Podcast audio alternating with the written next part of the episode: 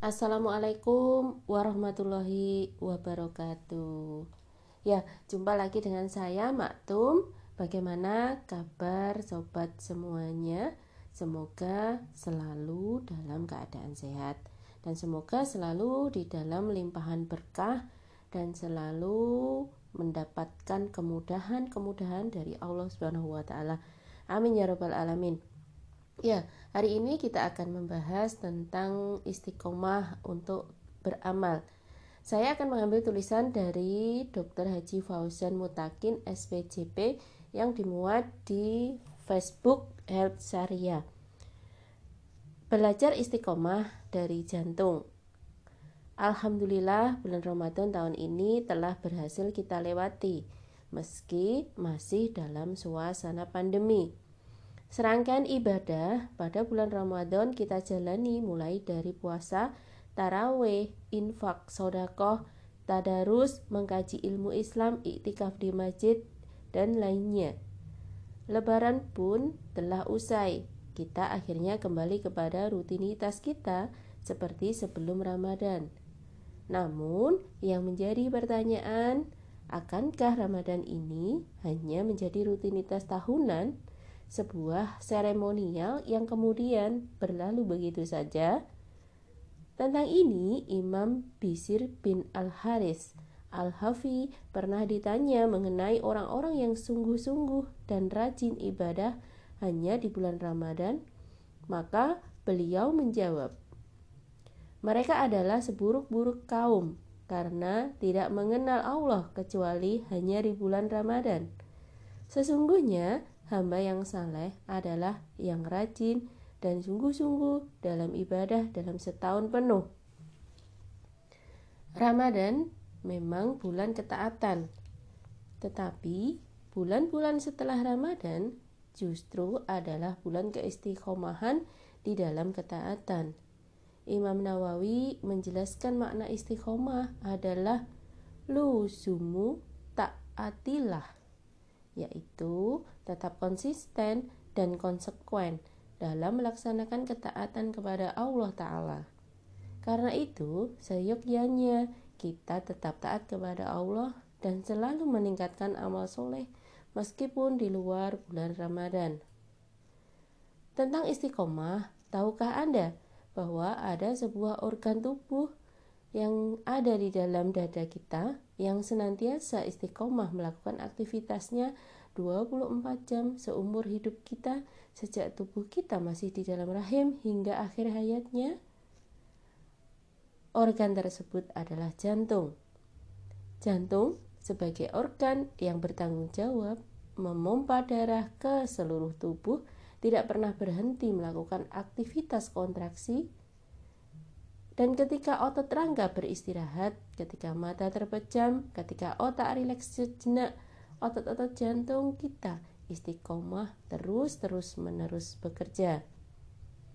Maka mari kita sejenak simak, mari kita belajar tentang istiqomah kepada organ jantung kita. Yang pertama, otot yang kuat namun otonom otot jantung memiliki sifat istimewa gabungan dari otot rangka dan otot polos. Kombinasi dari sifat kemandirian otot polos dan kekuatan otot rangka menghasilkan performa otot jantung yang kuat namun mandiri. Seorang muslim yang bertakwa mesti kuat dalam ketakwaannya. Takwa bukanlah hal yang mudah. Dia memerlukan energi iman yang prima untuk bisa istiqomah dalam ketakwaan. Selain itu, dia mesti otonom. Istiqomah dalam beramal dihasilkan oleh keimanan. Beramal bukan karena terpengaruh lingkungan sekitar, motif ekonomi, popularitas, atau sekedar ikut-ikutan. Nodus SA yang teratur menghasilkan irama. Kunci dari kerja tanpa henti jantung adalah keberadaan sistem kelistrikannya yang unik. Impuls listrik jantung diawali dari cetusan listrik oleh nodus sinoatrial atau SA yang kemudian diteruskan ke kabel-kabel konduktor hingga ke otot-otot jantung. Nodus SA menghasilkan irama secara teratur dan terus-menerus. Belajar dari jantung, kita diajak untuk beramal secara teratur dan terus-menerus. Nabi Muhammad Shallallahu Alaihi Wasallam pernah berkata, perbuatan yang paling dicintai Allah adalah yang kita lakukan secara teratur, bahkan jika itu kecil. Hadis riwayat Bukhari dari Aisyah radhiyallahu an bahwa Rasulullah Shallallahu alaihi wasallam bersabda, "Katakanlah suatu amalan itu sesuai dengan kemampuan kalian, karena Allah tidak akan bosan sehingga diri kalianlah yang bosan." Sesungguhnya amalan yang paling dicintai Allah adalah yang dikerjakan secara terus-menerus walaupun sedikit. Apabila beliau mengerjakan suatu amalan, beliau akan mengerjakannya secara rutin. Hadis riwayat Abu Daud. Yang ketiga, listrik dari satu tempat akan merangsang tercetusnya listrik di tempat yang lain. Sifat lainnya dari otot jantung adalah kemampuannya untuk menghantarkan listrik. Apabila satu tempat di jalur konduksi jantung mengalami depolarisasi, atau perubahan listrik, maka dia akan meneruskannya ke tempat-tempat di sampingnya. Amal yang saleh begitu pula, dia akan merangsang tercetusnya amal-amal saleh yang lain. Seorang saleh berkata, sesungguhnya ganjaran perbuatan baik adalah mendapatkan taufik Allah, melakukan kebaikan lagi setelahnya. Maka Barang siapa yang mengerjakan amal kebaikan, lalu dia mengerjakan amal kebaikan lagi setelahnya, maka itu merupakan tanda diterimanya amal kebaikan yang pertama. Amal soleh membaca Al-Quran akan merangsang pengamalnya untuk melaksanakan Hyamul Lail. Hyamul Lail akan merangsang untuk melaksanakan sodakoh. Sodakoh akan merangsang untuk menolong orang lain, menolong orang lain akan mencetuskan amal dakwah. Begitu seterusnya. Yang keempat, nutrisi tanpa henti dari koroner. Kelistrikan jantung bisa berjalan, otot jantung bisa berkontraksi, tidak lepas dari peran darah di, yang dialirkan oleh pembuluh koroner ke sel-sel jantung. Darah ini mengandung nutrisi yang dibutuhkan oleh sel-sel jantung agar senantiasa hidup. Nutrisi dari amal adalah ilmu. Salah satu kunci dari istiqomah dalam beramal solih adalah senantiasa menuntut ilmu. Rasulullah Shallallahu Alaihi Wasallam bersabda, siapa yang menempuh jalan untuk mencapai ilmu, untuk mencari ilmu, maka Allah akan memudahkan baginya jalan menuju surga. Hadis riwayat Muslim. Dalam Al-Quran, kata ilmu dan padanannya didapati sejumlah 780 kali. Ini menunjukkan betapa pentingnya kedudukan ilmu. Bahkan dalam Quran surat Al-Mujadalah ayat 11, Allah Subhanahu wa taala berfirman yang artinya niscaya Allah akan meninggikan derajat orang-orang yang beriman di antaramu dan orang-orang yang diberi ilmu pengetahuan beberapa derajat dan Allah Maha mengetahui apa yang kamu kerjakan. Yang kelima adalah ketaatan dari jantung. Karakter berikutnya dari jantung adalah ketaatan. Otot jantung taat. Ketika dia diberikan impuls listrik pada maka dia tunduk. Melakukan kontraksi.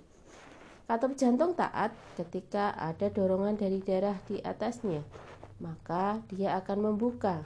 Daerah-daerah konduksi listrik jantung mulai dari nodus atrioventikuler, berkas his, cabang berkas, hingga serabut Purkinje taat mengikuti arahan impuls listrik dari pacu jantung utama yakni nodus sinoatrial. Kunci berikutnya dari istiqomah adalah ketaatan. Sekedar ilmu namun tidak taat kepada aturan Allah hanya akan membawa kepada jalan keburukan. Taat pada syariat adalah konsekuensi keimanan. Dengan ketaatan ini akan membawa dia senantiasa mau istiqomah. Yang keenam, menghindari blok-blok maksiat. Pada beberapa kondisi kelistrikan, jantung bisa mengalami hambatan yang dinamakan sebagai blok konduksi. Karena blok ini, maka kerja jantung akan terhambat, bahkan bisa mengancam jiwa. Blok dalam istiqomah adalah maksiat. Seorang muslim hendaknya menjauhi segala dosa dan keburukan. Karena orang yang telah melakukan berbagai ibadah dilibatkan sebagai orang yang telah merajut dan memintal benang menjadi lembaran-lembaran kain dengan penuh susah payah. Sedang orang yang melakukan maksiat dengan meninggalkan perintah-perintah Allah atau mengerjakan larangan-larangannya setelah banyak beribadah, seperti orang yang mengurai kembali pintalan kain yang telah dirajutnya. Inilah yang disindir Allah dalam firman-Nya yang artinya dan janganlah kamu seperti seorang perempuan yang menguraikan benangnya yang sudah dipintal dengan kuat, kamu menjadi cerai-berai kembali kamu menjadikan sampah atau perjanjianmu sebagai alat penipu di antaramu disebabkan adanya satu golongan yang lebih banyak jumlahnya dari golongan yang lain. Quran Surat An-Nahl ayat 92 Al-Imam Ibnu Khayyim rahimakumullah berkata, di antara pengaruh buruk maksiat adalah menghilangkan amal ketaatan maka seandainya tidak ada hukum atas dosa kecuali menghalangi seorang untuk melakukan amal ketaatan dan memutus jalan untuk melakukan amal ketaatan yang kedua, kemudian putusnya amalan yang kedua adalah dosa yang memutuskan amalan yang ketiga. Kemudian keempat dan seterusnya. Maka karena dosa, terputuslah banyak amal ketaatannya. Padahal setiap amal ketaatan tersebut lebih baik daripada dunia dan isinya. Maka pelaku maksiat itu seperti orang yang makan suatu makanan buruk yang menyebabkan ia terkena penyakit yang berkepanjangan sehingga ia tidak bisa makan berbagai makanan yang lebih baik daripada makanan-makanan yang telah menyebabkan ia sakit. Walau alam bisawab. Ya, demikian tadi sobat semua yang bisa saya sampaikan.